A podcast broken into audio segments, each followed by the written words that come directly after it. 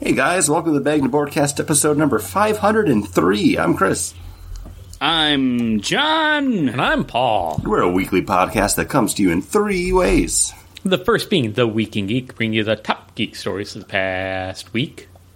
Next is the list, the comic books that we are looking forward to coming out December 7th, 2022. And then we follow it up with our weekly rotating main topic. And this week we're taking a look back at some of the comic books we read for November 2022.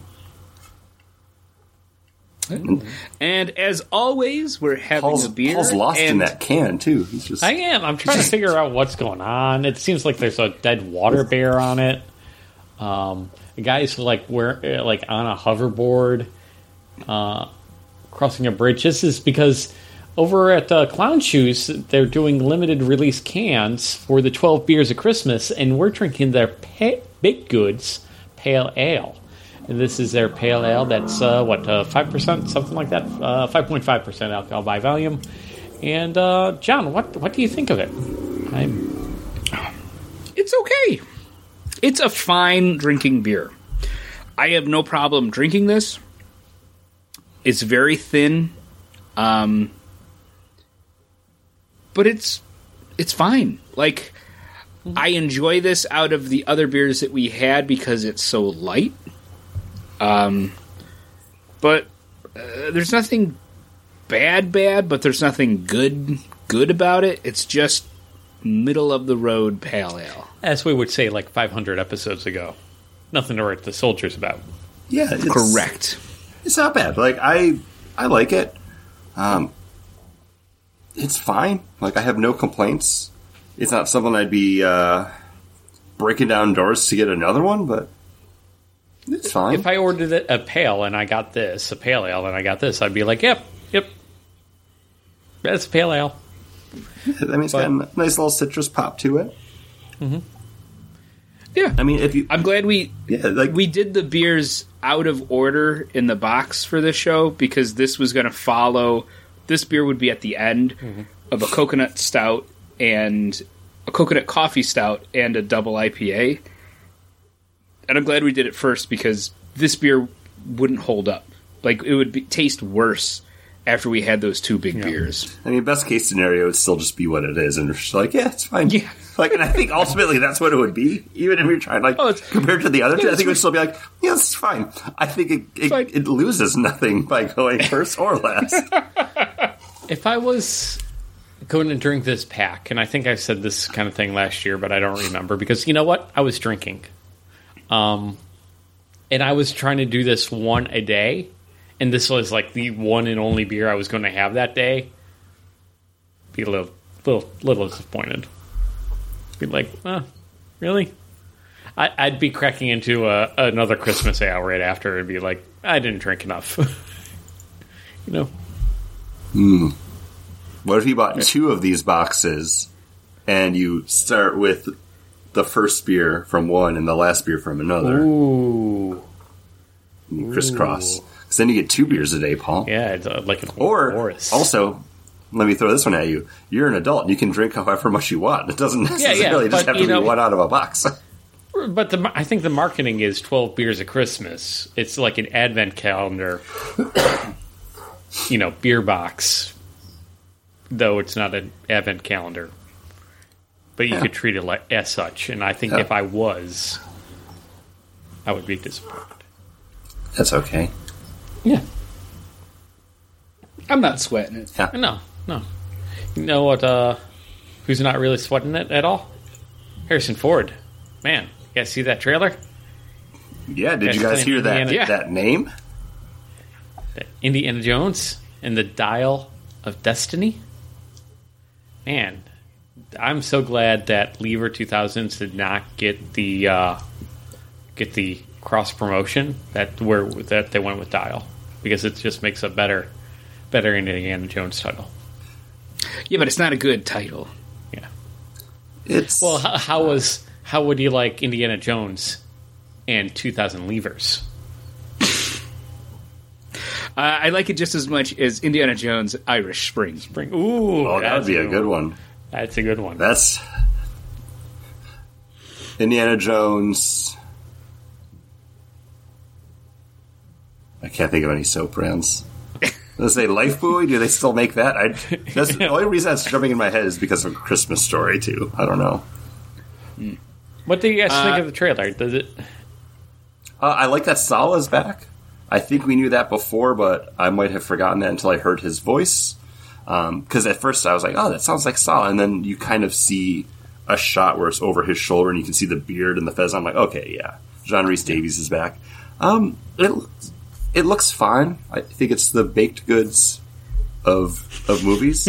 uh, I'm looking forward to it, but it hasn't wowed me, and I think it's just kind of my hesitancy to get my hopes up for this because the last time that happened, we had Kingdom of the Crystal Skull, which wasn't bad, but it was Not good. not good. Yeah, it was. There were parts of it that were okay, and I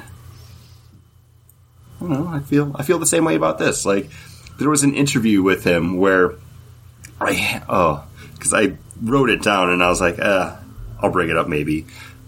But literally, he says like, oh yeah, you know, I thought I was done with this character, but they they wanted to bring him back again. I was like, okay, like he doesn't have like anything bringing him back to this besides the fact that someone was like, hey, we'll we'll give you more money. You wanna? And he's like, "Yep, I got to I got more planes I got to pay off. Might as well." You know how many copters I can crash with this? Uh, yeah, no, it it looks interesting. I mean, Harrison Ford definitely looks in good shape, but he also looks old. Sallah looks old, and they are. They're old men. Didn't we discuss this? Isn't he older now than Sean Connery was in Last Crusade, where he played like the old man, his father? Sean Connery was just a few years older. Okay, mm-hmm. I think. Yeah, I think in in that they were like they were off by like eight years or something. Yeah. wild. But yeah, it looks it looks fine. I have. Yeah. I'll see it. I'm neither more or less excited about it, but I am less nervous for it. if this was the only movie you could see in the lead up to Christmas, how would you feel? Uh, you know what? I'm still. This is what I'll say about this trailer. I'm still not convinced that I want to see this in theaters, so I'm still going to look for more trailers for this movie. Where most of the time, I'm like, nope, not going to watch a trailer. I'm done. I don't think I would. I just where my life is going right now. I probably will not see this in the theater. Uh Yeah. This is gonna. This is gonna be coming out after some major events that are going to be happening, and I probably won't get out to see this in the theater. But also, it's like I haven't gotten out to see Black Panther. It's on our list of things to do. It keeps getting pushed back. Major snowstorm, holidays, holiday parties. Oh, so But it's my fault. But then it's like, oh, it's going to be on. It's going to be on Disney Plus sooner. Like it's going to be on there soon. So it's like, do we need to? Do we need to rush out and see it? I can watch it on my our TV, and we have a huge TV. Like, One of us. One of us. Yeah, that's how I felt about a lot of the Phase 4 Marvel movies. Is like, if I don't see it opening weekend, then I'll just wait. Because I already, if I can get through opening weekend or an opening week without, like, getting spoiled on it, then awesome. I'm going to make it through until it's on Disney Plus because the the churn on this stuff is so high that people will talk about it for a week and then nobody's talking about it again. It doesn't matter. There's too much content. Like as soon as something's out, like I'm I'm just a broken record and a curmudgeon about it now. But I'm tracking everything that I've watched this year for when we do our annual look back show, and like I have so many TV shows and movies that have come out, and the first movie I watched this year, 2022. Was The Matrix Resurrections. I forgot that movie even came out, though. I was just talking to people about that today. And, like- Some guy was like, "I just saw it. I liked it." eh, I would, I would question his his taste in things because it wasn't good. But that was the first movie I saw this year, and it, it's already been forgotten. And then, like the first TV show I watched this year was Book of Boba Fett, which again has been swept under the rug by everything else that's come out because we've already had Obi Wan Kenobi, another Star Wars show, That was better. and then Andor, another Star Wars show, which I haven't even caught up on because since Andor came out, I've also watched Rings of Power, Game of Thrones, House of the Dragon, uh, Cabinet of Curiosities, and now I'm watching Wednesday. And Willow just uh, And Willow just came out No. too, which I want to Willow watch. looks really good. So that's it's just That hard. was released yesterday. we record. We're recording on Thursday, December first. and man, it's it's tough. And like I lump in um, the Guardians of the Galaxy holiday special with movies, but it was technically like a TV special. And same thing with Moon or not Moon Knight. Well, yeah, Moon Werewolf Knight was, by but Night. Werewolf by Night. Like it's it's hard to keep up on all that now. Did I tell you guys that I watched Moon Knight finally? no. No, you didn't. Yeah, it was. It was actually a lot better than I thought it was going to be. Like I was afraid that it was going to just be over the top violent, but it was. It was fun. It was a lot There's- more of a fun, fun adventure it. than it was. Oh. Yeah. Tour de Force with uh, Oscar Isaacs acting in that. Yeah. Mm-hmm. It's a lot of fun. Uh, something else that looks like it's going to be a lot of fun. Today we also got the Guardians of the Galaxy Volume 3 trailer. Definitely pull, pulls on a couple of threads from the holiday special, which Paul still hasn't sat down Oh. to watch, but you know what? It's okay. It's a quick watch. It's a lot of fun. Mm-hmm. Yeah, I, I- I will definitely watch it. It's definitely on the list for this holiday season. Definitely will watch it. It was. It's just haven't found the time. You know, Mm-hmm. we're in midst of uh, deep pr- uh, preparation for the holiday party. So, and it is something that I want to watch with Kate because she really does enjoy the opening of Guardians of Galaxy Volume Two quite a bit. Guardi- Guardians 3, um, it doesn't really spoil anything from Holiday Special. The only thing that could be considered a spoiler is Cosmo the Space Dogs, a member of the team now. Because Cosmo's in the poster for it, but that's fine. It's all good. Didn't even notice What do you- him in the trailer. What do you think of the the new Groot look? Uh, He's I- like a thick boy. yeah, he's, right. wi- he's wider. Um, I'm okay with it just to differentiate the the growth Groots? and like yeah the progression of Groot. Because It looks Each like one's a different they just grabbed now. they just grabbed the mascot from Disney. The, mas- the mascot from Disney is actually the original Groot. Like it's a guy on stilts. Like it's much taller. But it looks it looks so cartoony. Hmm. And I just think it looks like a guy in a suit. I, I can see that, but I don't know. Again, I'm fine with it. So you're saying the animation looks like a guy in a suit? I think it's just a guy in a suit. Uh, James Gunn confirmed it is not. It's it's still CG. Well, what Is they're it still wasting Vin they're wasting CG money because it's just a guy in a suit. Sorry, is I'm having why Mal- it's Mallrats wider? Because- flashback. That's just a guy in a suit. Uh, yeah, no, I, I think it was definitely playing on emotional heartstrings. Uh, definitely makes me feel like some of these Guardians of the characters will not make it out of this adventure. Looking at you, Rocket. We're getting way too much Rocket backstory for me not to think he's going to die. I, I feel Uh, that. Yeah, he's And got. there's a scene of them carrying uh, Star Lord's lifeless body. Yeah, or it's a prison break and they're just you know carrying him. I don't know. Maybe. I mean, I do like that Rocket has a new otter friend. That's cool looking. But yeah, looks fine. Looks fun. That one I will see in the theaters. Uh, you you guys got anything else you want to? Automobile auto otter. I was trying to think of mode of Oh. transportation plus uh, plus the animal that it is.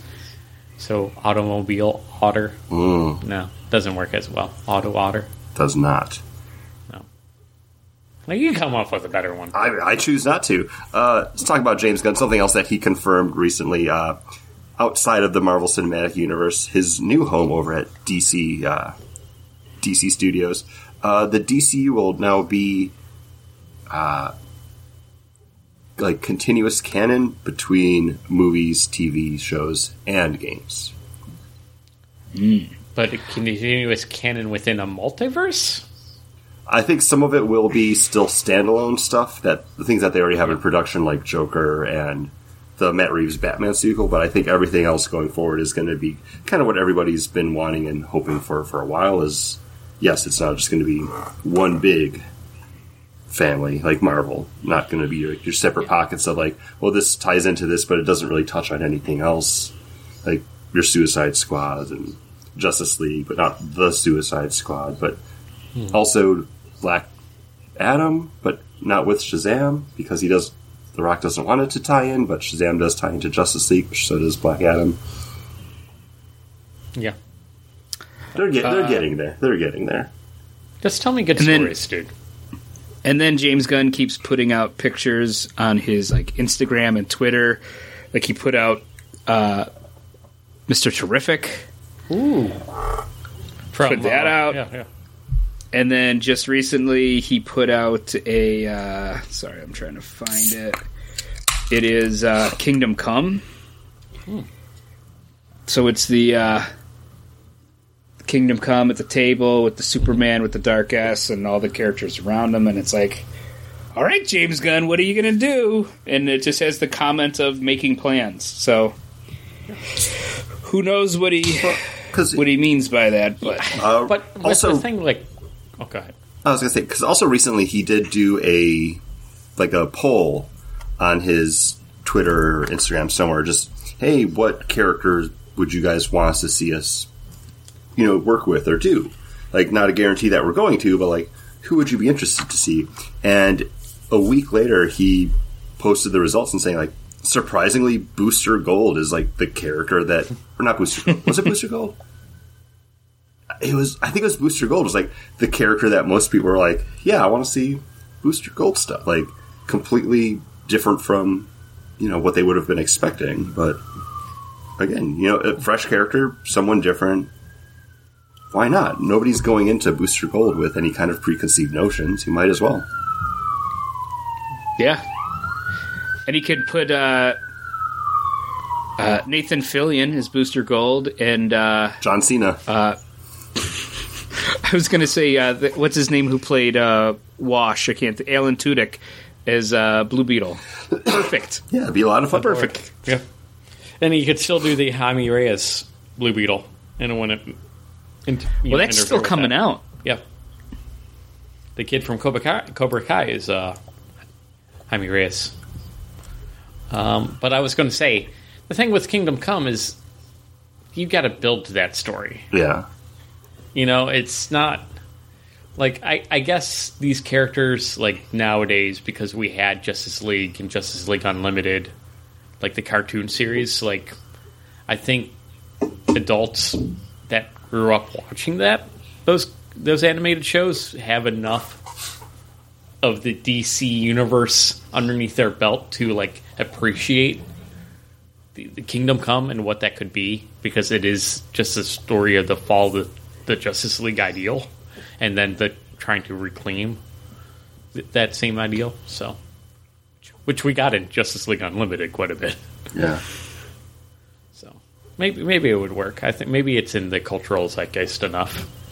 I mean, even if people aren't aware of it, I think it could still be done as a good story if handled in the right way because all you have to do is just set it up with a title card that's like in the future and you just have like the old superheroes. Like that's Yeah.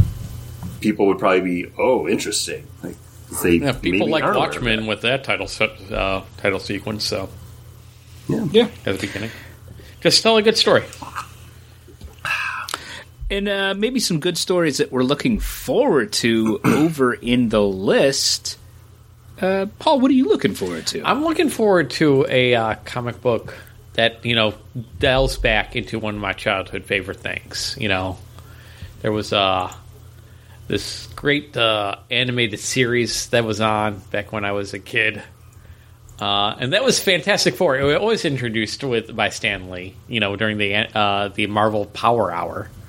Uh, but no, uh, I got Fantastic Four number one that I read uh, this this past month. I did not bring it to the list just because I, it seemed like a very it was a very weird way to start off uh, number one a new a new on you know new arc for an ongoing. It was just kind of a uh, bubble issue or a standalone issue of uh, Ben Grimm hanging out with uh, his blind lady, Alicia Masters, um, and being trapped in like a weird time bubble. And then at the very end, you learn that they're they're out there having a vacation, trying to get away from things because uh, Reed Richards blew up part of Manhattan. Um, so here in issue two, the solicitations are kind of promising that we're going to learn what actually happened here because Reed and Sue are on the run from well everything. So here we go. So maybe maybe this will like actually start the ball rolling a little bit more than than issue one did. Hmm. Interesting. John, what are you looking forward to? Uh, I am looking forward to an animated series that I used to love as a kid and that I've been rewatching with my son. And it's coming back as a comic book. And this is going to be Gargoyles number one, uh, coming from Dynamite Comics. And this has the uh, one of the the series creators, Greg Weisman, uh, and illustrator uh, George Kambadais to reintroduce the Manhattan Clan, the family of gargoyles, uh, back into the modern day New York City, and uh, I, I can't I can't wait. Um, I pre-ordered one of the covers, and I told the guys that if I go in and they have another cool cover, this would be a time where I would buy multiple covers of the same book because I loved Gargoyles as a kid. I rewatched it in my probably like mid 30s, early 30s, and then watching it now with my son um, and buying him all the 90s action figures too lately, just finding them on eBay super cheap. I'm just uh, I'm chomping at the bit for uh, for this series. Yeah, it's definitely one that I'm really looking forward to too. As soon as they announced it, I was excited.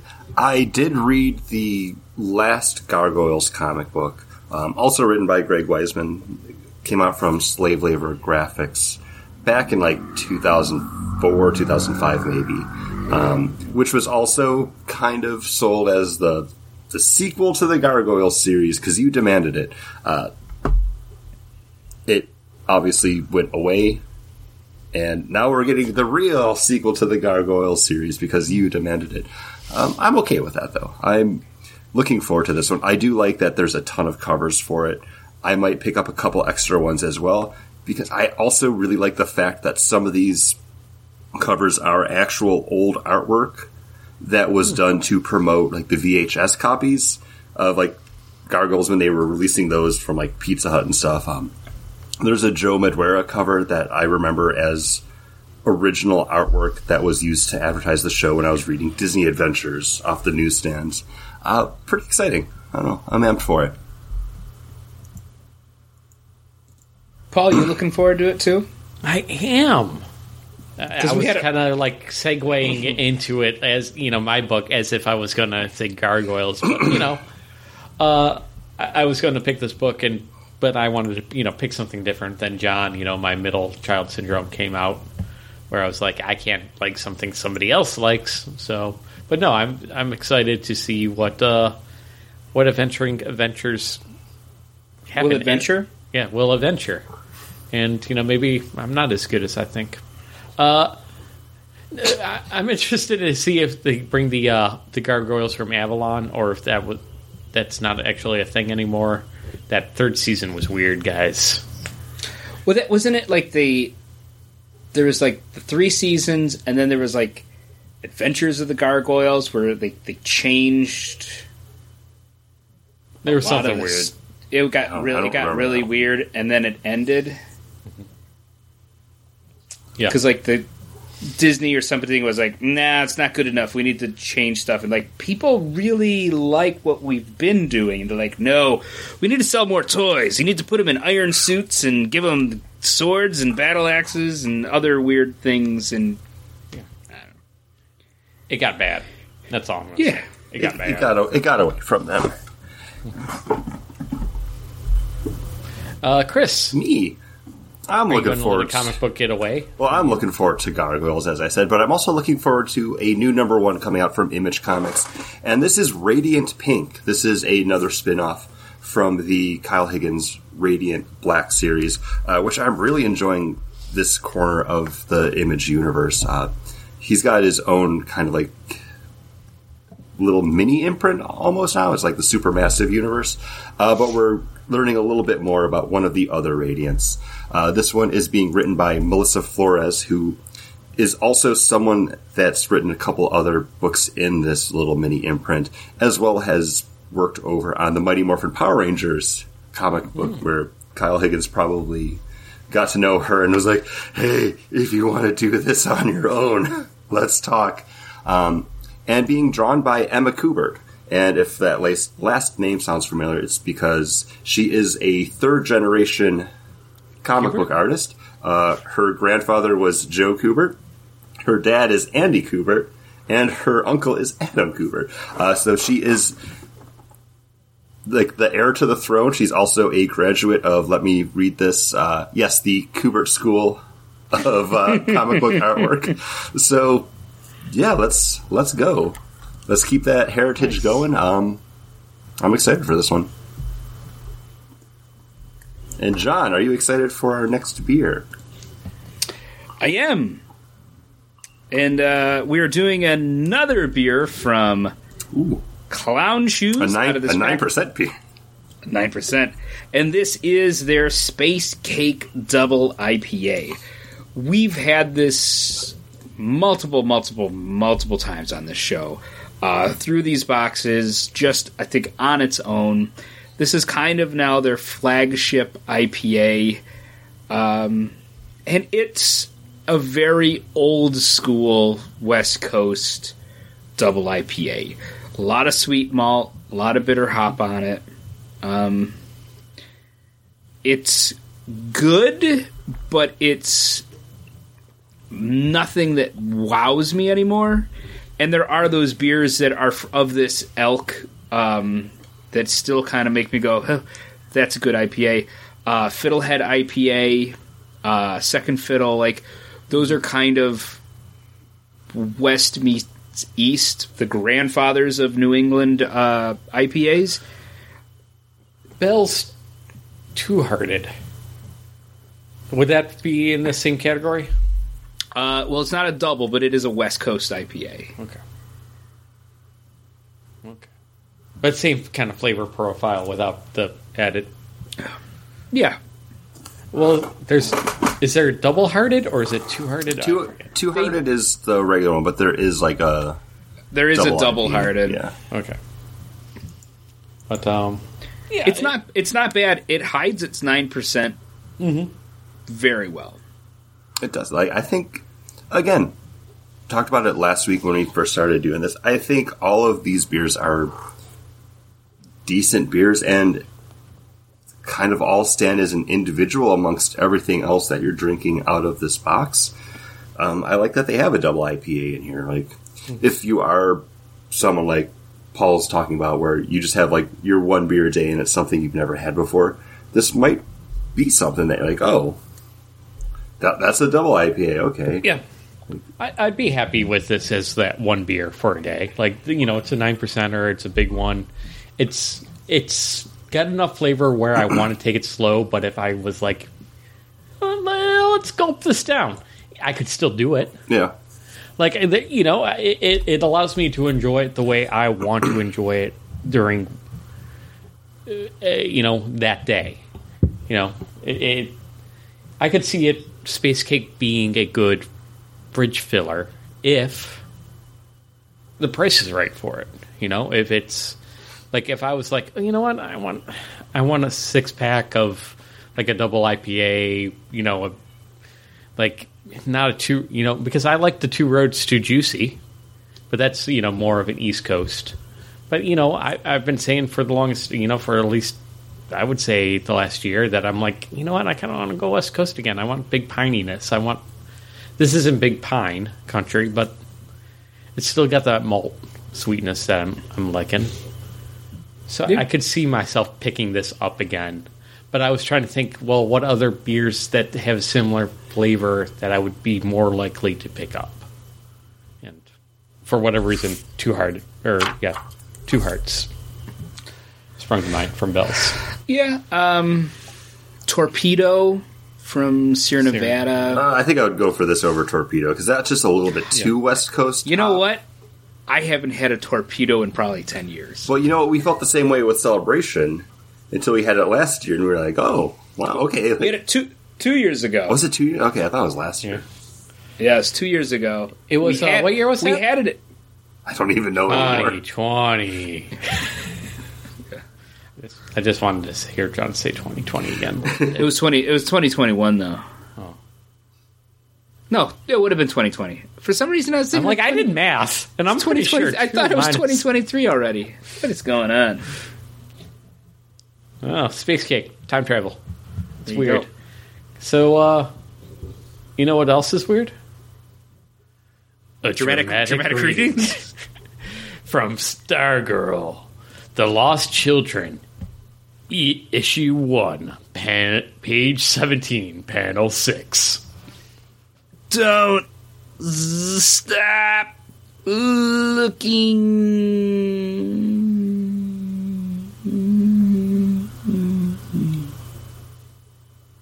And that was a dramatic reading from Stargirl, The Lost Children, issue one, page 17, panel six.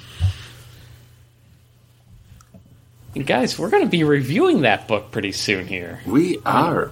Our monthly look back.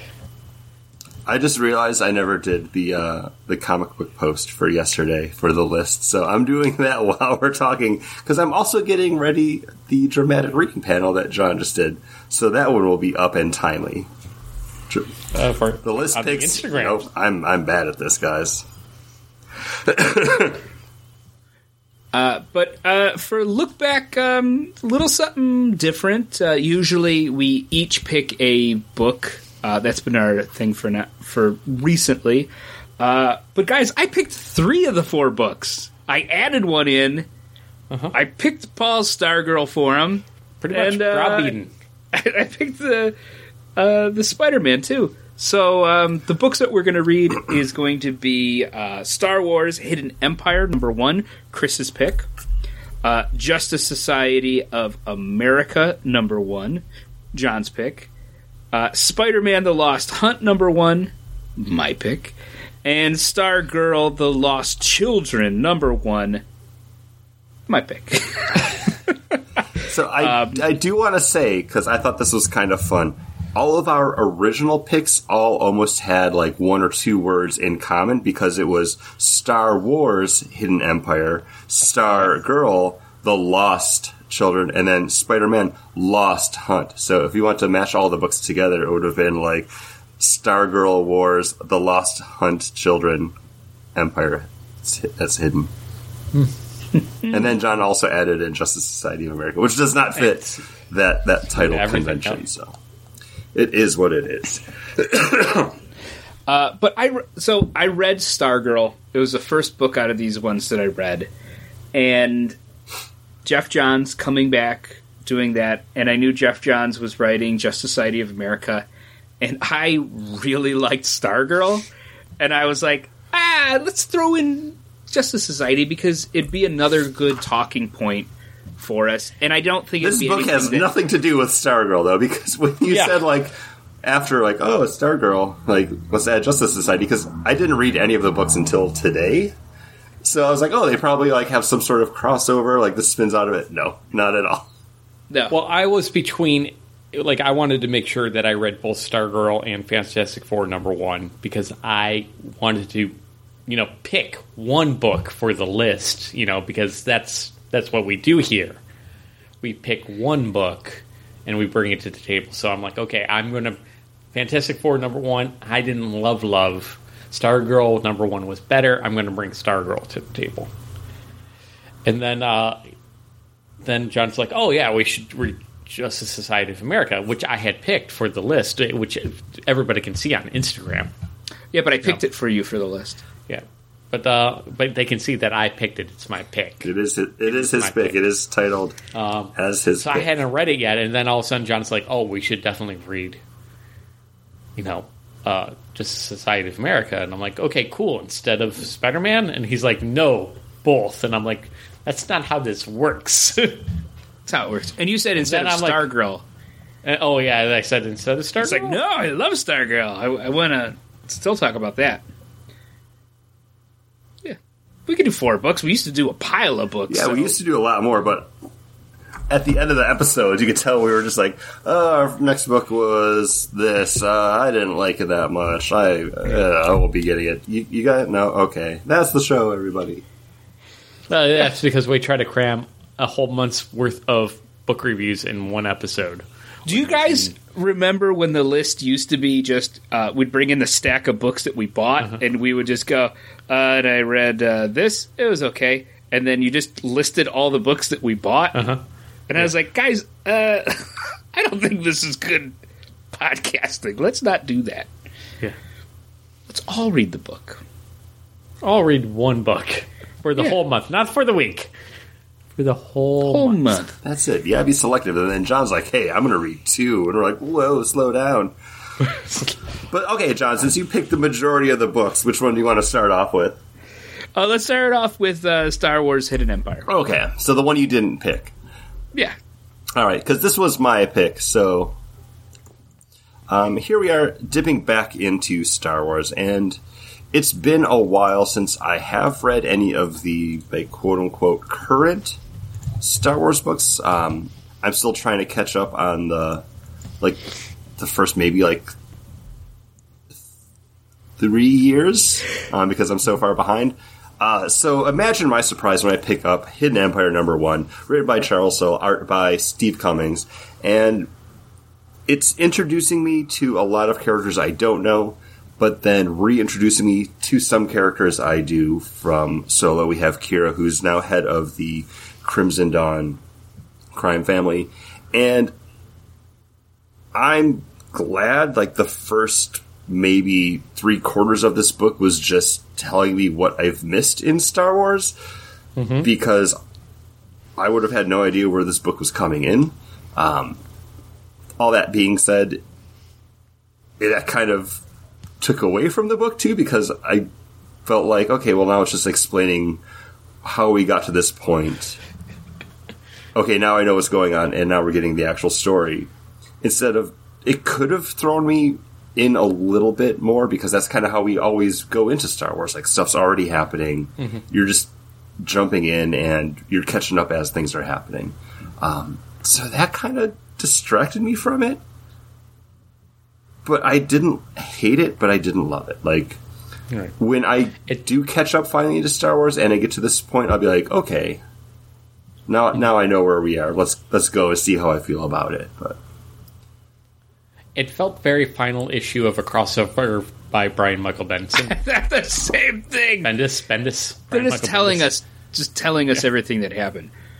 But then again, I have to say, I felt there was some restraint here because I was thinking that they were going to like tie in. Oh, and they got this artif- this artifact from Doctor Aphra, and he can read. You know, because it could have been a lot more heavy handed, a lot more like, hey, read all these other crossovers to see how we got here. You, you know what I mean? Like. Yeah. But they didn't do that. They just said, like, hey, I know this is a 22 issue page comic book, and 17 of these pages are just going to be catching you up, but here we go.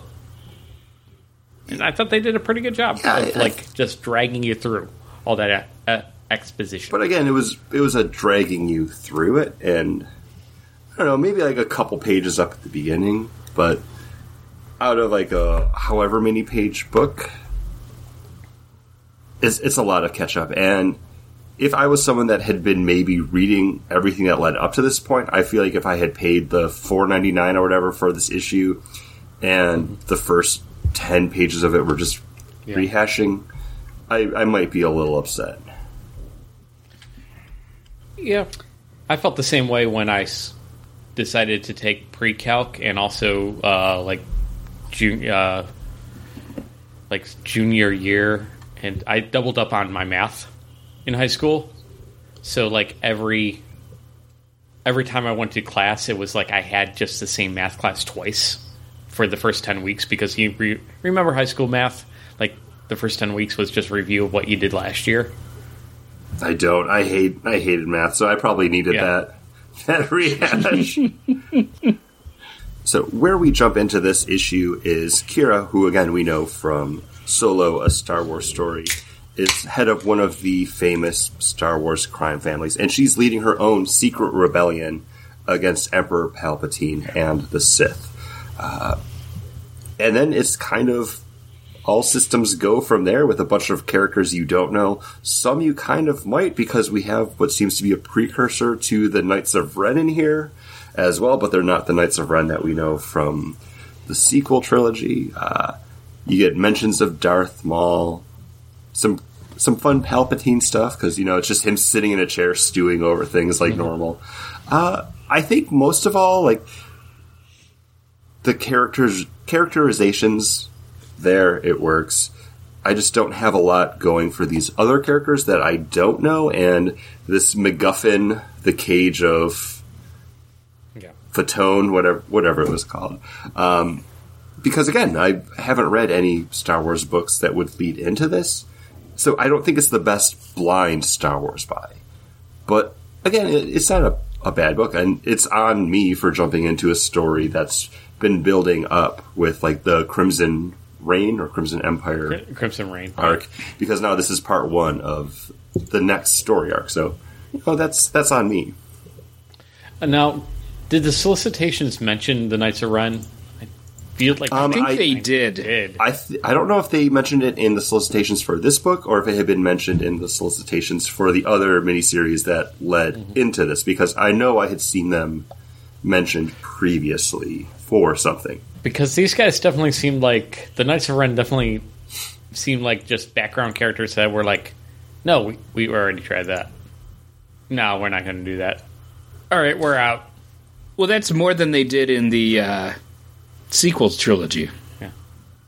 True, true, true. Well, they got their butts kicked by Ben Solo. Come on, that was a fun fight scene. It was a fight scene. He shrugs. Yeah, Mm, and give that's me the- that's that's give your me big. this. Give me the saber through our telekinetic telekinetic link. Cuckoo. And John defended that movie too, so that's how you know. I not a great I don't scene. think it was great, but I liked it better than uh, Last Jedi. Do you like this better. book more than Star Wars stuff? Uh, no, I think the book totally took me out of it in the beginning because I was just like, ugh, I just like, I I feel like I don't need this book to super explain everything that's going on to me. I guess yes, you need it to kind of know, but it felt like it just went on too long. And then when stuff started happening, I, I didn't care. And then at the end, when it was like all part of the plan, it wasn't part of the plan. Like, mm-hmm. just nothing synced up in this for me, and it's not really any characters that I care about. Paul? I thought they introduced some fun, like the the narrator character. I think she's kind of cool. Like the ad, adepts, the adaptations or whatever they called, the people that tried to like recreate dark side powers with technology and everything. I'm like, okay, co- cool, interesting idea, but it's all kind of just thrown away. You know, it's all throwaway stuff. Like so. I don't know. I, I like my High Republic stuff right now a little bit more than Yeah. this. Um, I think that is a more interesting corner of like the Star Wars timeline. And same same thing. Like that one, you might not have a lot of information going into it, but it seems more accessible. And it could be because this is trying to tie in a lot of different storylines and corners of Star Wars into one. Um, was this something that was also spinning out of that Revelations book that you were picking up like a week or two ago? Uh, I don't believe so because that was Okay. more of an anthology kind of thing. Gotcha. Okay. Yeah. I don't know. Right, but Didn't John- hate it, but it's not great.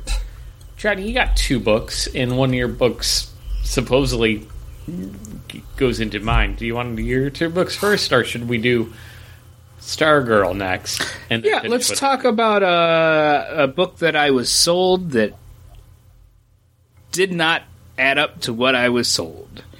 And that would be Spider Man The Lost Hunt, Chapter 1 Hunted. I'm going to talk about this book, then I'll talk about. Right, but then I, if you didn't like it, all I'm saying is, why didn't you just swap that out? Why don't you just say, "Hey, don't read this I- one"? It was the last book I read because it was the last one I had downloaded. I just read them in order, Uh-huh. and then I read Stargirl, and I was like, "Oh, we should add this." And I or we should add JSA because Geoff John's back, baby. Mm-hmm. Mm-hmm. Uh, but And- Kraven the Hunter is back, baby. But that isn't Kraven the Hunter, though. No. I don't know this dude. John, I don't this- either. Who this dude? I don't know what this dude is. He's, Who he's, this dude, he's- he, John? he used to be he used to be friends with Kraven the Hunter, and he doesn't know he was resurrected.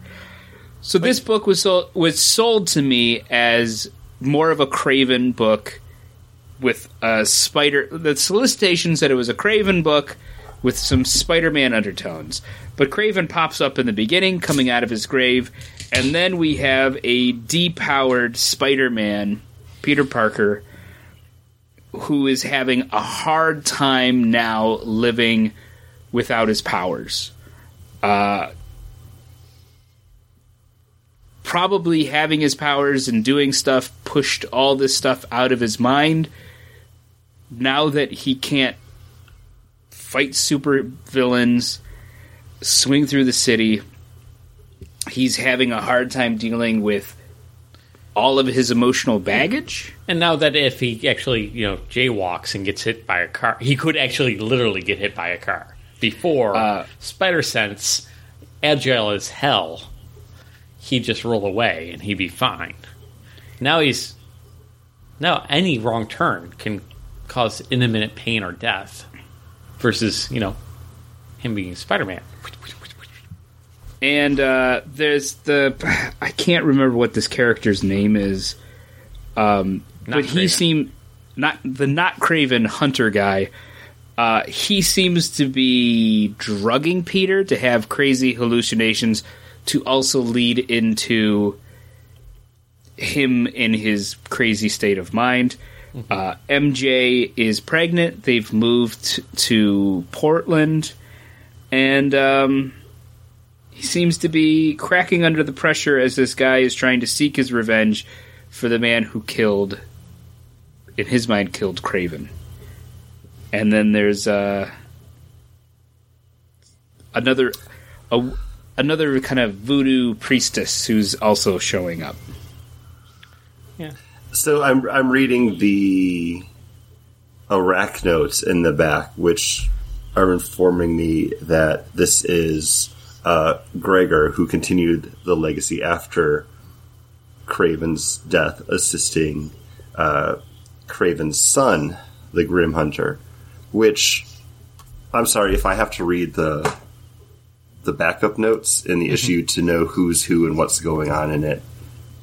You maybe should have interst- interstitial that into the actual story itself because I feel like just reading those three uh, three paragraphs at the end of the book kind of told the story better than Yeah. what was actually happening in the story.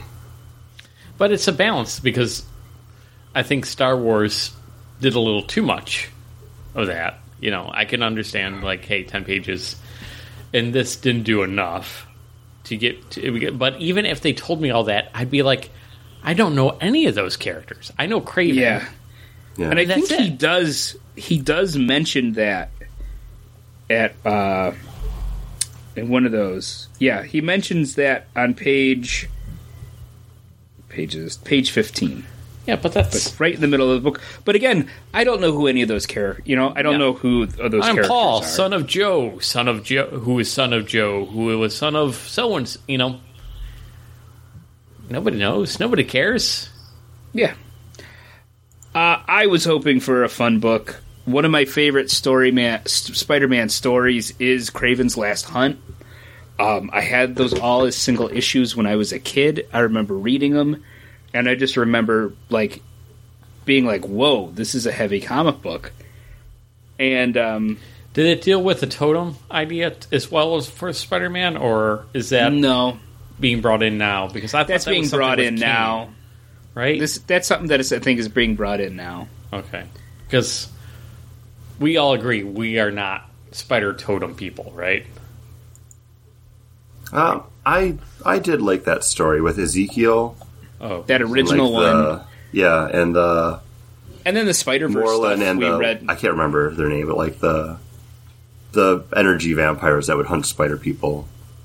Customized. I, I like that story. It's okay. a much more crazy out there Spider-Man, uh, but I I like those spider stories. yeah, Science, science bit them. not, not Mystic bit him. Mystic didn't bite him. The spider, the science bit him. Uh, did I make another episode title? I, no, because it seems like you're trying too hard. No, but you know what I mean. Like it's, it's like when they go into the spider totem thing. It seems more like a, like uh, not golden, like a pre-golden age kind of idea of a superhero versus you know the the gene splice spider bites him. That's more silver age. That's more like, hey, we're going to have science explain these superpowers. And I like Spider-Man being, you know, he builds the web scientist. He's a Being a scientist. scientist. So science is the start of it. He carries through that. He's a science character, not a mystic character. Yeah. Uh, all I know is that we have a legacy character coming up. And her I think we also have a, another beer coming up too. yeah, we got. Mm. Oh, we got through two comics. We're we got we get through. Yeah, we're, we're halfway through. so it's time. We for when the books aren't great, we don't have a lot to say. also, when they're not absolutely terrible, we don't have a lot to say. Like I think these are just so far have just been middling, and there's nothing there to love, but there's nothing there to hate. Like there's nothing to keep that conversation going. Well, let me say this about what I liked about the Spider-Man book. Mary Jane and Peter Parker are together, and they're like, I'm assuming married. Maybe they're having a kid out of wedlock, but whatever. Awesome, they're together. Beautiful. I love it. They're having a kid. Peter Parker's ready to put away the Spider-Man thing and be a dad. Cool. Okay. Thank, thank you. I thought you were going to be going somewhere else with it because you started off Mary Jane's pregnant. It was like, oh, here comes Paul's weird, like swollen foot fetish that we didn't know about. I knew about it. Give me them kinkles.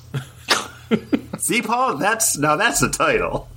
You just gotta let it happen. Got a lot of happen. Uh, no, but I like them together. I like ever since Brand or One More Day, and they broke them up. Like I've been less interested in Spider-Man, a character that I've been on record that I'm not very interested in.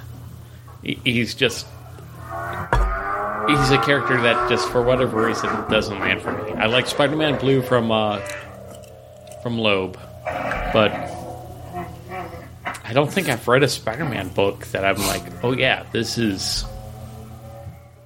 I liked him in, uh, battling Green Goblin. Uh, uh, Scott Campbell, I think, did the art on it, and they were. It was like. I think Chris, you let me lent me the issues, but I can't remember, like what I don't the art remember. was. I really liked uh, Superior Spider-Man, and again, that's not. Yeah, Superior was a great book, but it's a really Um, fun Spider-Man book, though. Yeah, I don't know. I, I do enjoy my my Spider Verses, though. I Much always like I enjoy our next beer. Go ahead, John. No, I was just gonna say like I always like Spider Man, and I like I like the Peter Parker character because it's no matter what, even when he's beaten, he always gets back up and keeps going. And like whenever when pe- when people do that thing like who would win in a fight, and people would be like Batman or Spider Man, I'd say Spider Man, and they'd be like, no, Batman, you know, and I'm like, yeah, he's you know tacticianer. He'd study. He'd know how to beat him. This or that. But no matter what, Peter Parker, Spider Man, he always gets back up. He's always going to find that way in the end to beat that villain. Sheer dumb luck, sheer brute strength, finding that weakness. He will figure out how to beat that villain, not by planning ahead but just by pure willpower. And I think that's always something that I've really liked about Peter is he just never gives up. He just gets back up after having a building fall on him. Mm-hmm. He gets back up after his girlfriend dies. Like he deals with those things, but he just continues on. And that's always something I like about Spider-Man. That's why I love this because you don't see this in this. Comic. You don't see you don't see that at all in this. You see him keep keep on like getting defeated by the, these pains of like PTSD, basically. And at which point, like, okay, I know, and he I is being he is being drugged, drugged, right? And he moves to a different city to escape the life he was living. And I I don't love people being like, well, why doesn't he just call the Avengers? But if you lose your powers, and your identity has been out there, has been out there, has been out there, and isn't out there, I'm pretty sure the Avengers have some way of being like, dude, we'll watch your back. We'll help you through this transition. Like, and if he's having the, these kind of like, hey, I lost my powers, I'm pretty sure that he can sit down with Doctor Samson and talk this out. like, yeah, and I you think know what I mean. Like, I think the Spider-Man books too. See, they and that brings to us to our sponsor, BetterHelp. Spider-Man books always seem to be very self-contained, mm-hmm.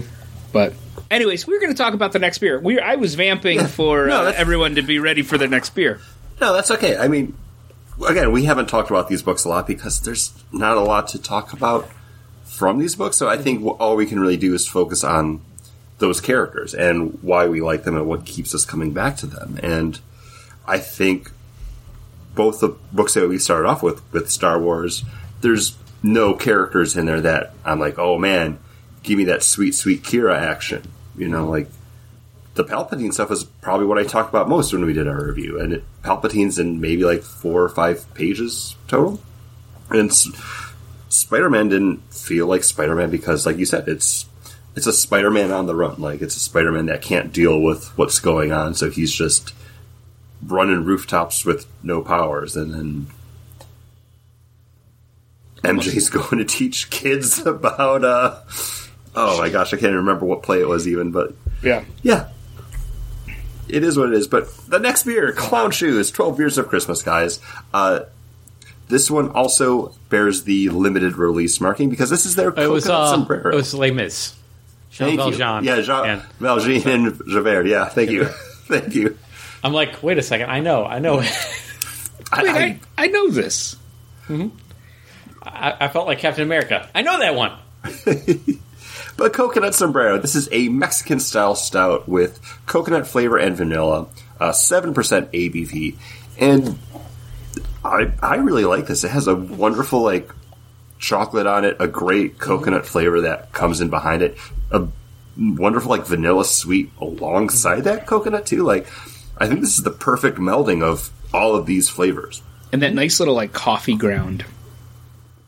Uh, I'm, yeah, I'm surprised to see this is only seven percent. Like if you had told me this was more, I would have believed it because I think when I think of like a like Mexican stout, I always think like it hides that alcohol better, so they tend to ramp it up a little bit more, just because it is so flavorful. And I'm surprised that this is only seven percent. Like this is literally in between the uh, the baked goods and the space cake. Yeah, you keep on saying surprise. I am so happy that it's only seven percent. like this is like a beer because I really like the Xocoveza from Stone. Yep. The, the- you know the the Mexican style, You know with the chili and coconut. You know, really good. Uh, especially during the holiday season. Now this beer and you know there's a coffee um, that I like to get that's coconut caramel and vanilla together, and it's like Santa's White Christmas or holiday blend, or you know they change. It seems to change every year. Um, the local grocery store that carries it, um, they it changes its name, but like every year I'm like, oh man, I I want that coffee, and uh, that's this is giving me those similar kind of vibes from from that, and it's only seven percent, and I'm like, man, I kind of want to pick pick up a six pack of that, and that's exactly what I want to say about each and every beer that I drink from this pack.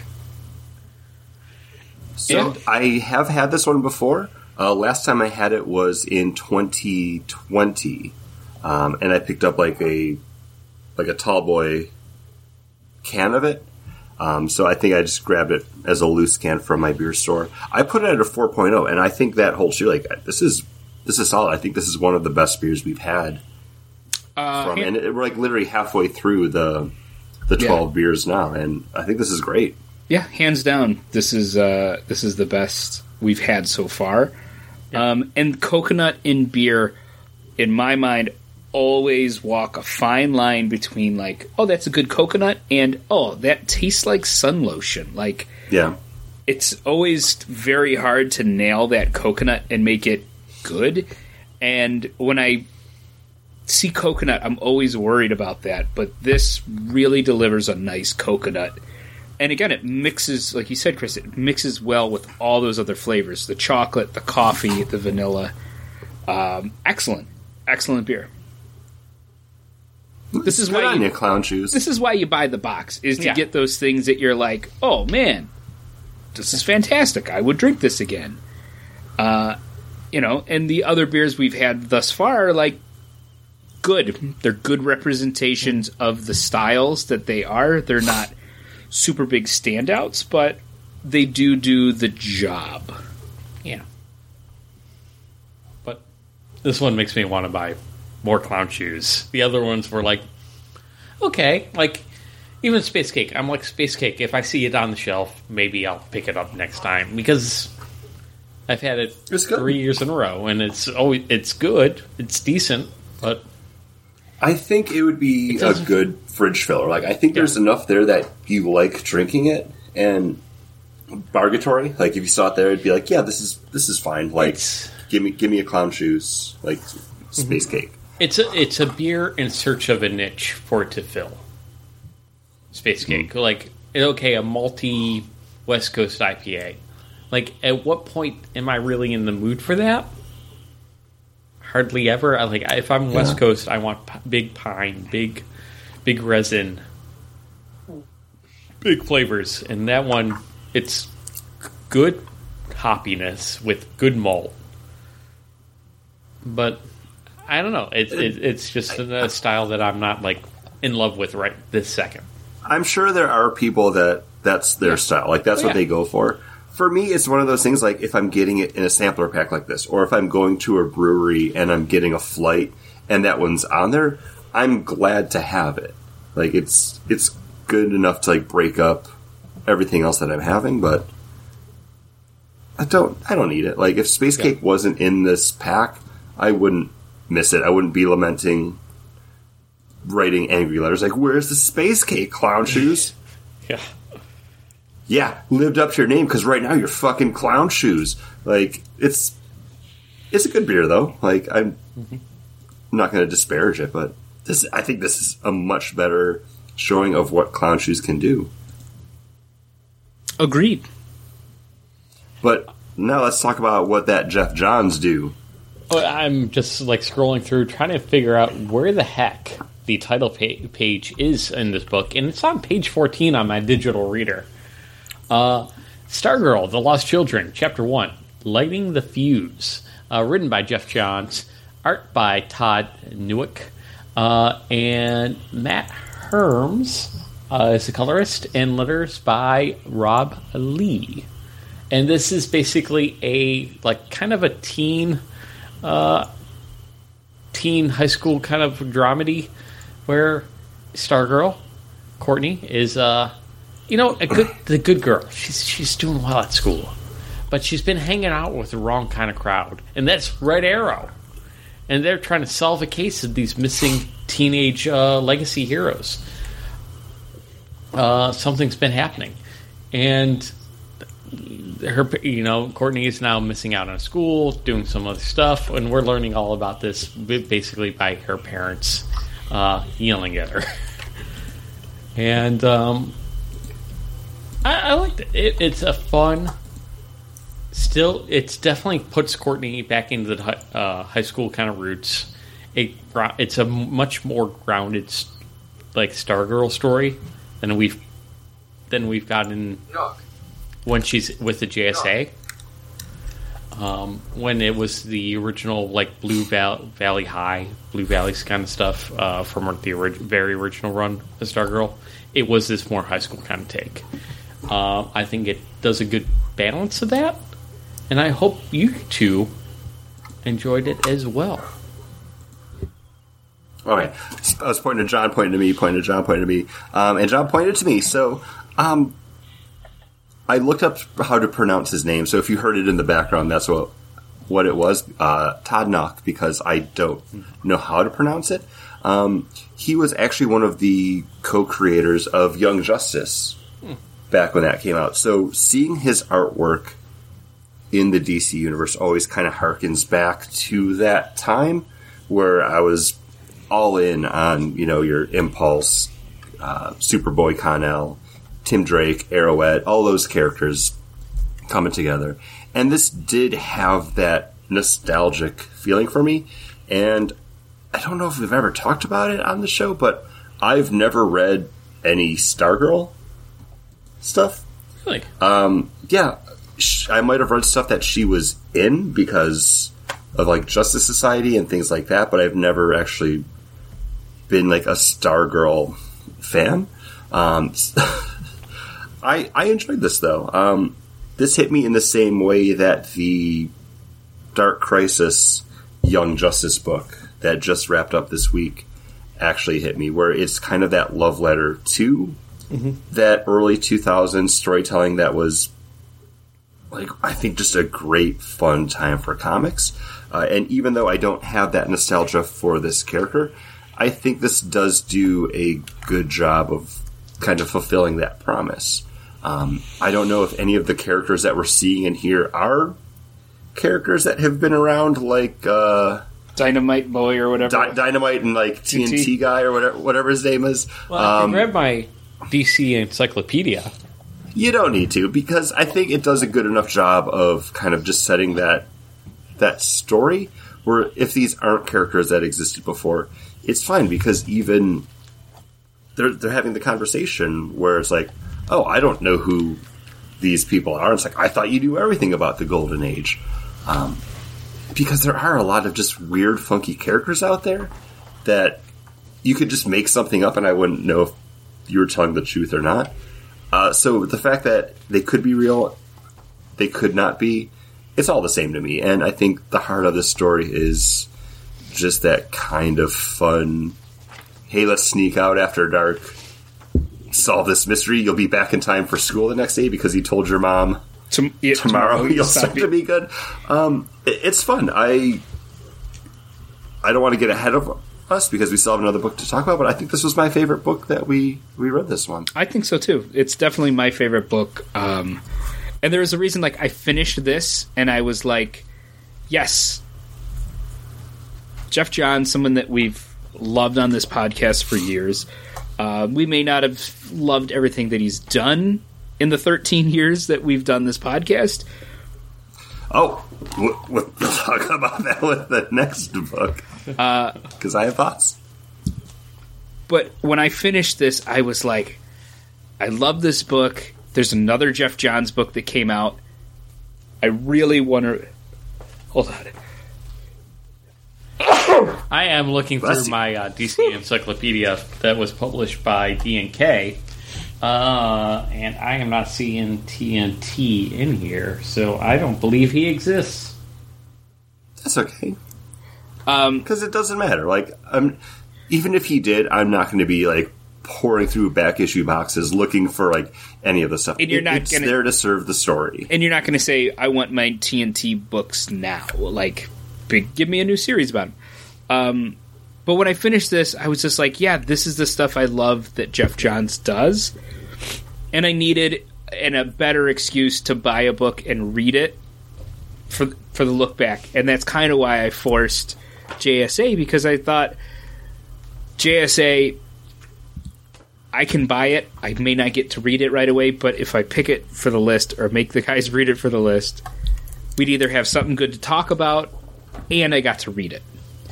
Um so yeah, um everything about the book, the the all the sidekicks that disappeared in the 1940s, where are they? They're trapped on some island still as kids.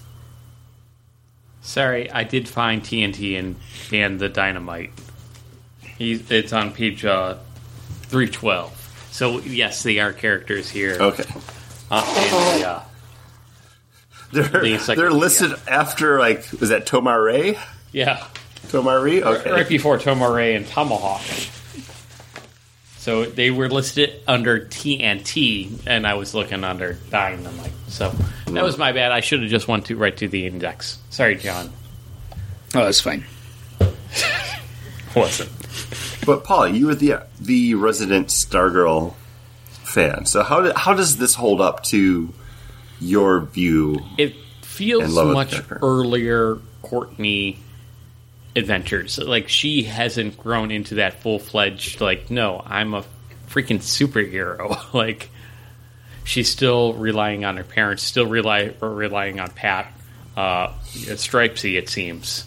And this is like it feels more like some of her adventures, like without him over her shoulder. So it's a younger version of the character that I've kind of like started reading when I picked up JSA.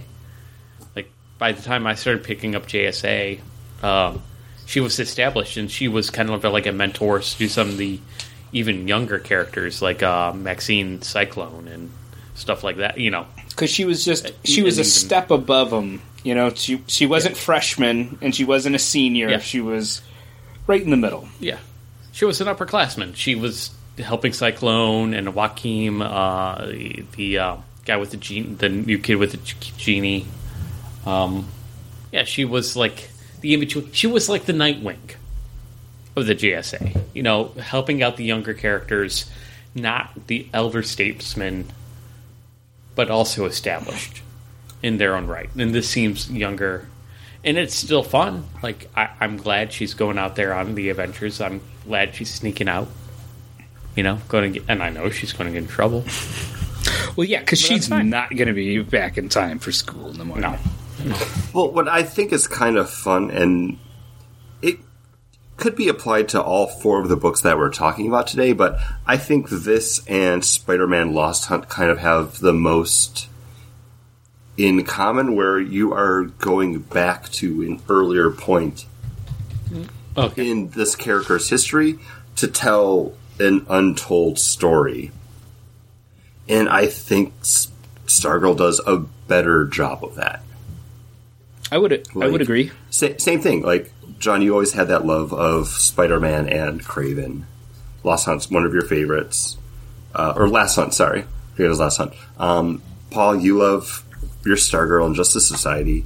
I don't have strong affinities for either one of those characters. So jumping into both of these books, I think Stargirl's the one that was like, yeah, I have no big view or love of either of these characters, but Stargirl still told a fun story and that could just be maybe what they were going for with spider-man though because that '90s period of Spider-Man was very convoluted, very continuity heavy, and not the best time for the character.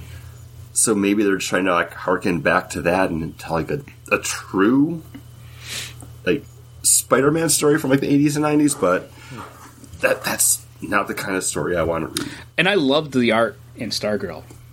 Like I, everything fit, even like the early pages showing like TNT and Dan Dynamite. It just felt like that that that filter Yeah. and the coloring. uh, everything looked good, and even just how they drew the mom and how they drew Stargirl, all of that, I thought it all all was great. Uh, and I- again, Paul, I'm going to come to you as the resident expert. Has your staff always been semi sentient? Like, is it a character in his own, or is this like a No, that's A thing like, I for think, this a book. Newer thing. Okay. Well, I think it's a newer thing. This kind of feels like it's spinning out of the TV show. It's a little TV show esque. Okay. Uh, and I, I will also mention this. It seems weird that I'm going to mention it. and I'm so sorry. Um, no braces. You gonna, you, he's either bringing up Fantastic Four or X Factor, I think. Yeah, yeah. No, uh, Courtney doesn't have any braces on this uh, in, in Oh, this issue, and it seems like a very nitpicky thing. But there was a whole like the final issue of Geoff Johns' run on Justice JSA because it wasn't Justice Society; it was JSA at that point. Like was her, like Courtney was going to go and get her braces removed. And then the dentist is like, ah, you got to have them on for one more year. Like it was a whole. You, it seems silly. And when Paul got his Stargirl sketch, he asked for the braces.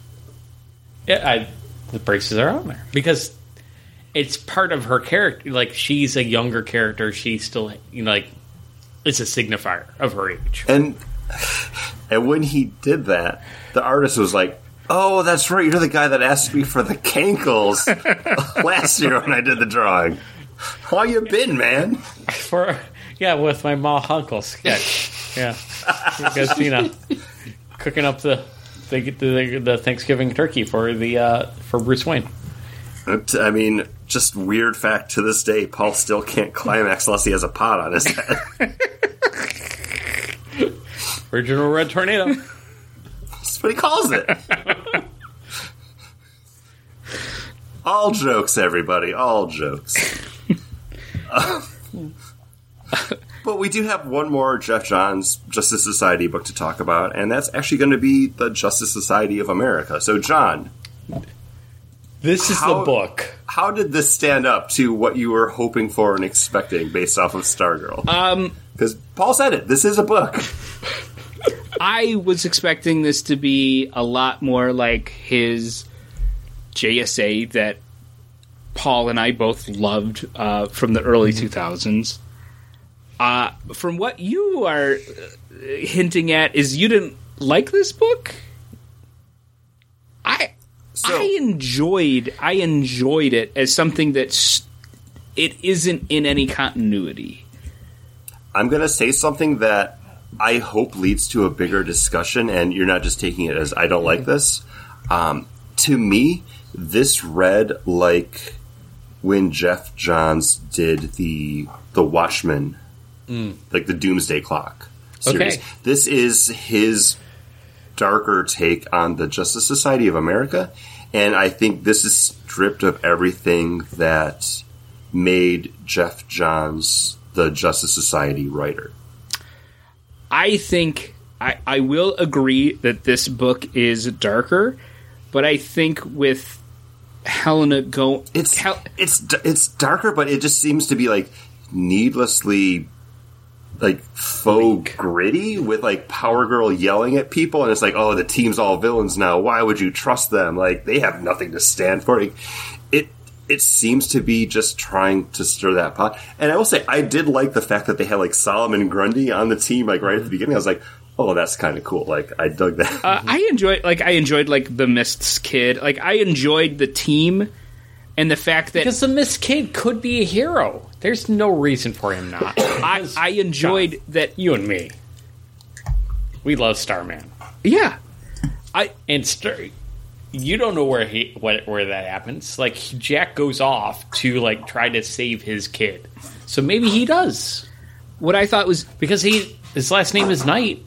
Yeah. what I really liked is every villain that is on the team corresponds to the place that they took. So you have the mist in there for Star Starman, Stargirl. You have um, Solomon Grundy there for uh, uh, Alan Scott. You have the well, Red Lantern's no, Alan the Red. Lantern. Yeah, you're right. The red. I just I, I, just looked at the Solomon. Grundy because he's the complete opposite of Mister Terrific.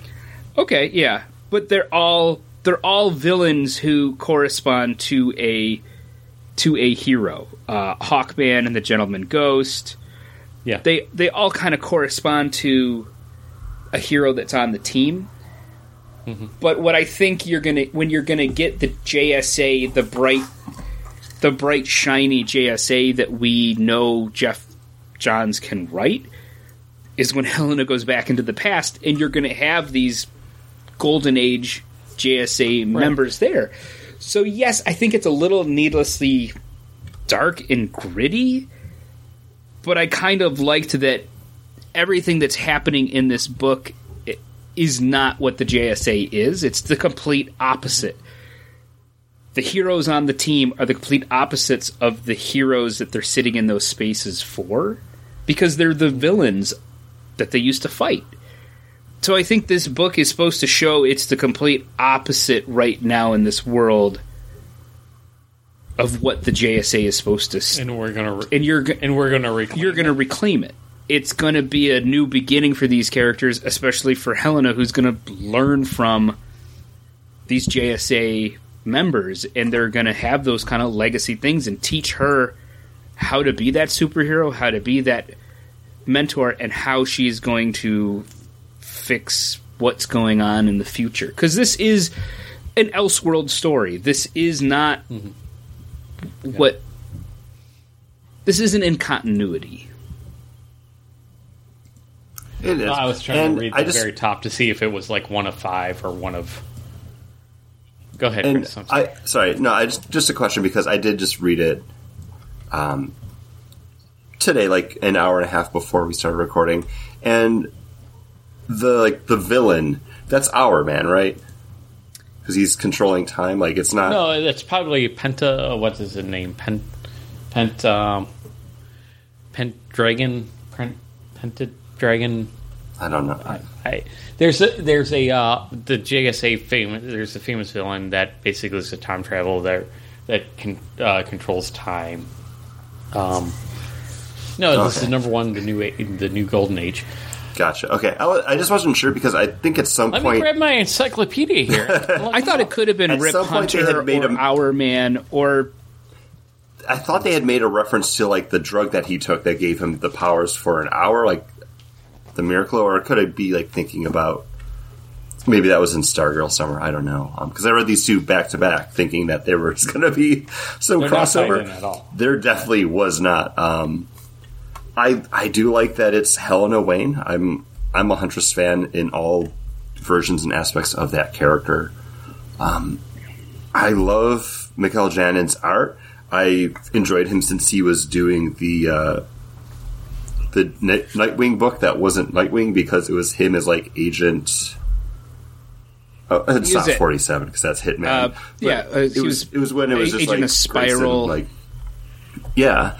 Um, his artwork's fantastic. He is working with a different colorist here, though, that I think strips some of the life out of his artwork because it all appears very flat. And it reminds me almost of uh, the artist that you guys uh, like, Ivan, uh, not Ivan, uh, Fra- Frazer Irving.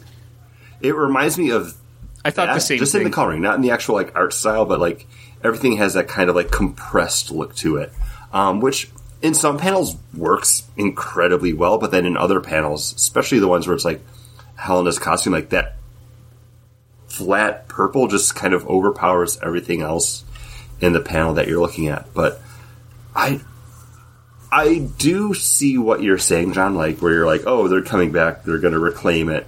show you what the JSA is supposed to be. But for a first issue, this didn't make me want to pick up that second one to see them reclaiming it because so much of this book is just unlikable and needlessly dour. And that was like our biggest complaint about that Doomsday Clock series, where it's like, yes, he's telling a story true to those characters, but if you don't like anything about the characters or the story, why keep reading it? Because we kept picking that one up, and I think we talked about it like for like four or five months in a row before it was just kind of like, yeah, we don't like this. Let's stop doing this because we were talking about it just to keep talking about it, but there was nothing redeeming to it. but I think Helena it, it could have gotten to that point, Yeah. but it we didn't stay on there, and I think this is the same thing for me. Like I don't want to stay on it to get to the point where it's redeeming. See, but I think Helena is very for the huntress is very redeemable. She's the person who's like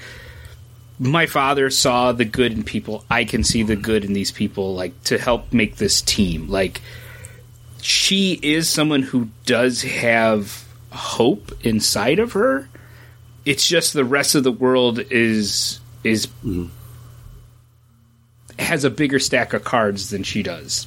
And she's only holding a few and I think she's the whole book is going to be her learning to gain the advantage on that stack and how to how it should be. I I don't know.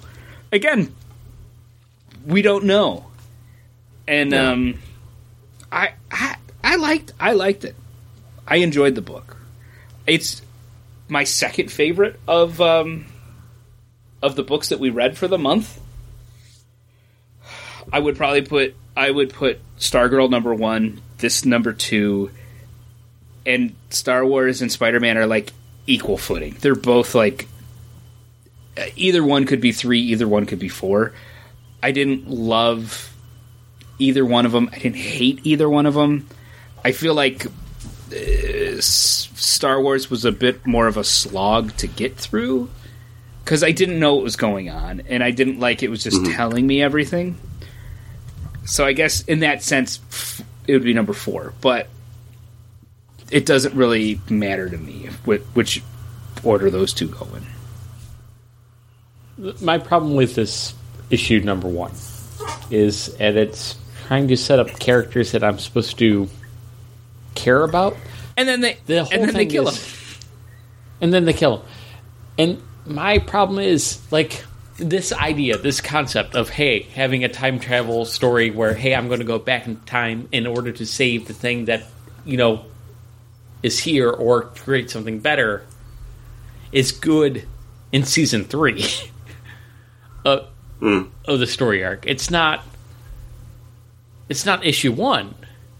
That's all I'm saying. Is like I, I cool. I'm getting introduced to this huntress. Like awesome, cool. She's looking for Doctor Fate. Awesome, cool. And then what? Solomon Grundy's on the scene. Okay, I'm I'm in. I'm in. I'm in. And then all of a sudden, like I was out because once per uh, Degaton, that's that's definitely the villain. It's definitely Okay. per. I just looked him up. He's a time traveling despot, and he just like awful, just like quickly dispatches everybody in the team. I'm like, okay, that's a story choice, like because most of the time in the superhero story, somebody's going to have something to stop that from happening. But whatever. Um, but I didn't care about. I, I was excited to see the Mist son. I was legitimately excited to see him being on the team. Um, because that's a legacy that I care about. That's that's Star, that's Jack Starman legacy. That's Jack Knight. Like I'm ready to go. And then they kill them all off, and I'm like, okay. Oh, and then she goes to another world back in or back in time. Now I'm out. Like it's none of those characters will exist after whatever she does mm-hmm. that she's going to do. None of that. Just like she my can't problem. come. She can't come back too and be like, "No, guys, let's all get together." Like, Yeah.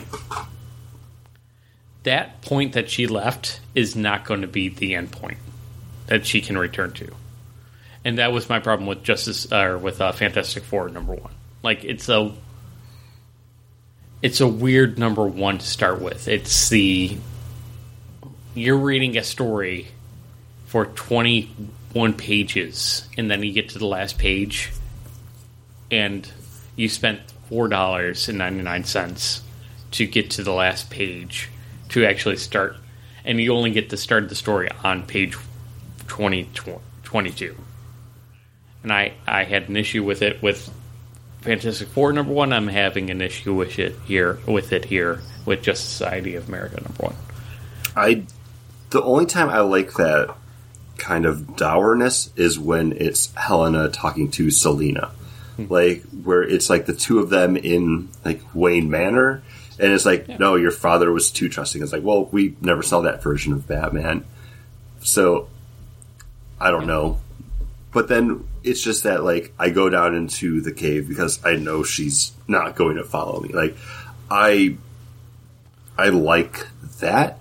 That's the only like friction I I need in this book, especially leading into other characters that I don't know.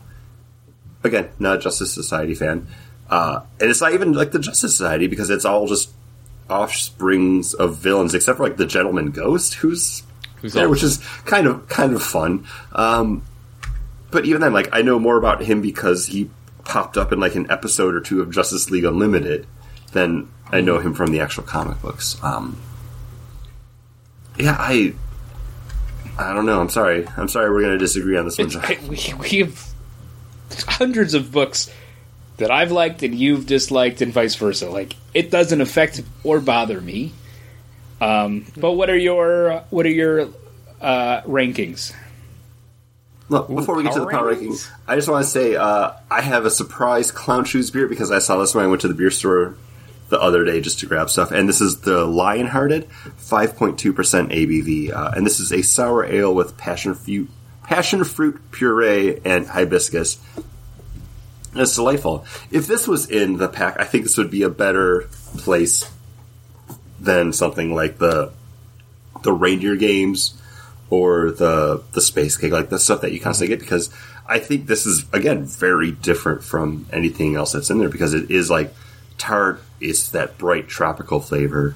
Um, they do good stuff. They do different stuff, and that's why I like that they're available down here because I always want to see what they do next. Uh, much like I always want to see what Paul picks for his power ranking. All right, my power ranking is going to be Stargirl number one, then Star Wars number two because you know I I didn't mind it as much. I, I did feel like they again undercut the uh, nicer run. Then number three would be just Society of America, and number four Spider Man: The Lost Hunt. Uh, John, you went Stargirl first. Yep. JSA, And then after Spider Man, that, JSA. and then Star Wars. Uh, Paul, ours is exactly the same because I have Stargirl number one, so that's something that we all Mm-hmm. agreed on. Uh, best book of November that we read. Uh, then I had Star Wars because there's enough promise there of what Star Wars is. It just felt like a lot of rehash up the beginning. Uh, and then I went Justice Society number three because Hold on, hold on, hold on. I'm going to pull a John. I'm going to take out uh, Spider Man, and I say, guys, we should read Fantastic Four number one because you know not number two, not number two. no, no. So I'm going to take out Spider Man: The Lost Hunt and put in Fantastic Four number one in my power ranking. And it'll still be There number four? Still be number four. in that book because it's perfect at number four. It's fantastic at number four. Okay, continue on with your uh, power ranking, Chris. No, that because that was it. Because Justice Society is my number three, much like yours. Um, I like the artwork in it a lot. I like the Selina Helena stuff. It's just I don't care for where the story goes after that. Uh, to me, it just smacked of Geoff Johns' Watchmen Doomsday Clock, which we collectively did not like. Um, and then I have Spider Man Lost Hunt as my number four. Um, I imagine I would probably also have Fantastic Four number one as the number four as well if I need to. There you, That's an episode, There guys. Hey, thanks for listening. Uh, if you're following along with us here on whatever podcast platform you're listening to, we appreciate it. Uh, I've sent our Spotify info because, much like Spotify does for listeners, if you uh, use their streaming platform to see what you listen to, um, since our podcast is on there, I also get podcast updates as well. Uh, I forget what the number was. Uh, we were up 25% for listeners, so hey, Hey, we didn't lose people, we didn't maintain. So thank you, whoever has been listening and is continuing to and started. Hey, thanks for jumping on. We definitely appreciate that. But what really kind of surprised me is the fact that we put out 3.5 thousand minutes of content, which seems like a lot because we only put out 39 episodes. We did not do like a strict 52 just because we did have some time off I'm in between some of them. it was like that low of a number. Like how many again? Thirty nine. 39 episodes. Wow. Now, again, like Spotify's Unwrapped is only through November, so we do still have technically like from when it pulls all the info to the end of the year, like a month, month and a half. Mm-hmm. Um, so we we could still put out We could put- more episodes this year. This is one of them, obviously. Um, Yeah. But yeah, you know, we always we so always do six to thirty nine. miss a couple. Forty five. We miss a couple weeks. I mean, John had some stuff going Yeah. on. There was some Yeah, times the- that I wasn't able whole to record. the whole month of September was basically shot, and that was like four or five weeks there. And then you think just down the road, just us not being able to get together. yeah, but we did barbecue boys. We did uh, movie fixes in there. We did. There- I don't think we did any movie fixes this year. Well, we definitely did barbecue boys. You did. You did. You We definitely did did, two. three or four Yeah. episodes of Barbecue Boys. Yeah, Four episodes. are all four up? I think so. I think we've did five, uh, recorded five, and yeah, we've recorded five. Four are up. Okay. Barbecue boys. But hey, Barbecue Boys. thanks for listening. No matter how you are, whether it's on Spotify or another podcasting platform, we definitely appreciate it. Um, if you're following along on any kind of other social medias, whether it's the Twitter, Instagram, Facebook, uh, thank you. Make sure you always like or comment on any of the stuff that we are putting up there. That way, we know you're listening, and then we can also uh, comment or respond back. Yeah, and if you're one of the five people that are listening on Spotify, which is the lowest estimate possible, because if we were increased by 25%, the lowest number of people we could have started with then is four. because if we increase from one to Yeah. two, that's a 100% increase. Yeah, that would be 100. percent So let us know. I'm, I'm excited. Five people. Let us know. Emails over at bagandboardcast at gmail.com. Uh, hey, we, we're only halfway through the 12 beers of Christmas. You still got time to go to your beer store, pick up a case, catch up, and drink along with us for the next episode, which I don't even remember that what that one's going to be. It would be uh, 504. Well, I know the number, but I don't remember what it's supposed to be about. This is this is podcasting. Let me look up on our show notes. Ooh, Are we ooh, supposed to be recording all of this?